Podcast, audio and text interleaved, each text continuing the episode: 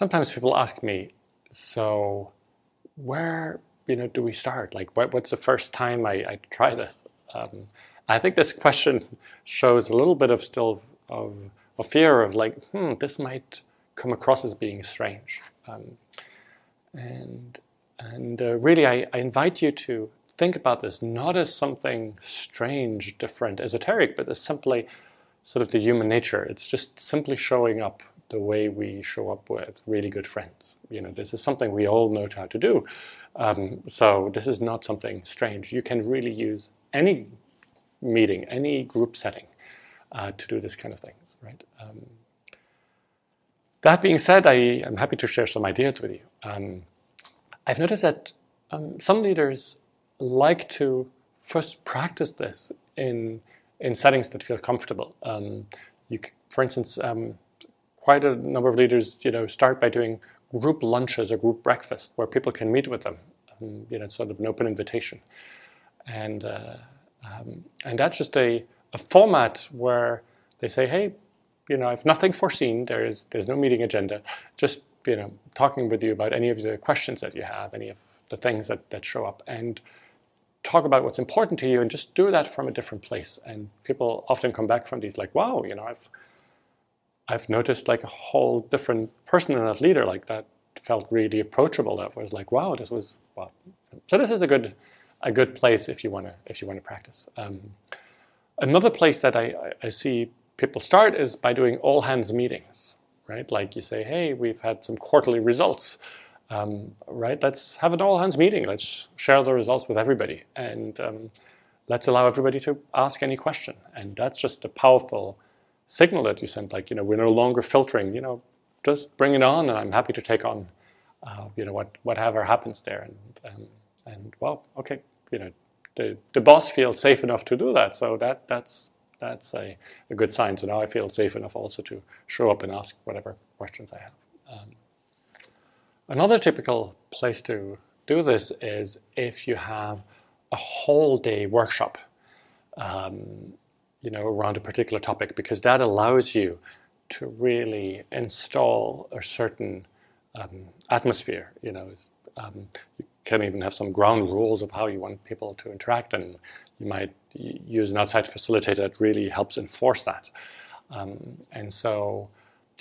Maybe you're starting, a journey towards agile or lean, or, you're starting, some strategic reflection, or you're preparing for a big product launch or something of that sort. And so when you have these spaces, you can create them like almost like retreat spaces, and really have people experience for a whole day like, wow, a whole different way of relating with one another.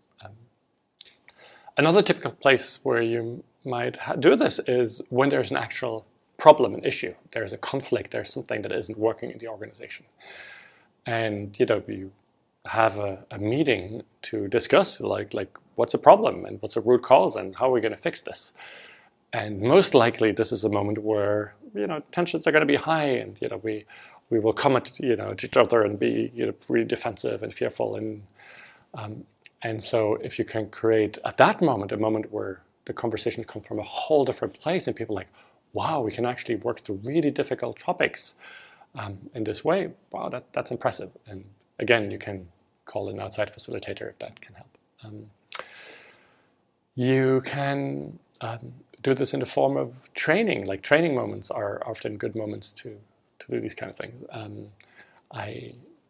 In the book, I talk about this beautiful practice that they have at Heiligenfeld, where they do really short trainings, an hour and a half or something, or every week or every 2 weeks, where they invite the whole organization.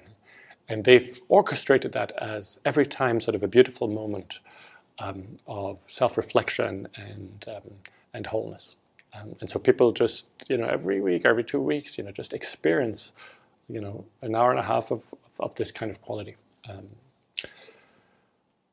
Of course, then there's all of the typical HR processes, right? All of the, hiring and performance dialogues and onboarding and all of these things that you can redesign to make them sort of moments where, as groups, we experience wholeness.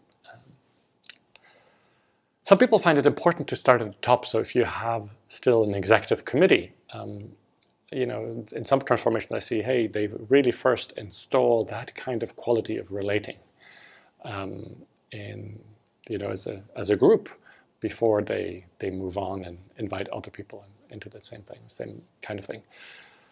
And other organizations find that, you know, there's a way of also doing it in ways that are sort of adjacent to work but not directly related to work, right? There's this industrial company, a global company with headquarters in France, that have installed fab labs inside some of their factories, right? Fab labs are these maker spaces where you have like all sorts of equipment to do, and they've just invite, you know, they regularly like invite cross sections of the organization's workers and managers and people from finance and from marketing to tinker and play for a week and prototype new products. And they do that in a way where, you know, they work really late and they have pizzas and they have drinks and there's just a quality of relating during that week, sort of across hierarchical levels, that is new for most people. And it's sort of a little bit of a, you know, separate space from work where people can experience that. In the book I talk about Sounds True, this organization in Colorado where people once a year do sort of a talent party where people show up with their talents. You know, I can juggle, I can do this, I can do that, I sing. And that's a way for people to be seen in a whole new way, and it's sort of adjacent from work. So really there's tons of ways for you to do it. Basically any setting is a good setting to do it. I hope this has given you some ideas of how you could do it, but I would just simply say the next time you're in a group meeting, you know, try to go and create a safe enough space for people to show up from a deeper place. Perhaps you've noticed there is no paywall, no monthly membership to access this video series. That's because the videos live in the gift economy. This is how it works. I gift everything that goes into making the videos, my time, energy, and insights, and you get to choose what feels right to gift back. Please take a moment to reflect on what would feel good to give in return to help me continue doing this work. Thank you.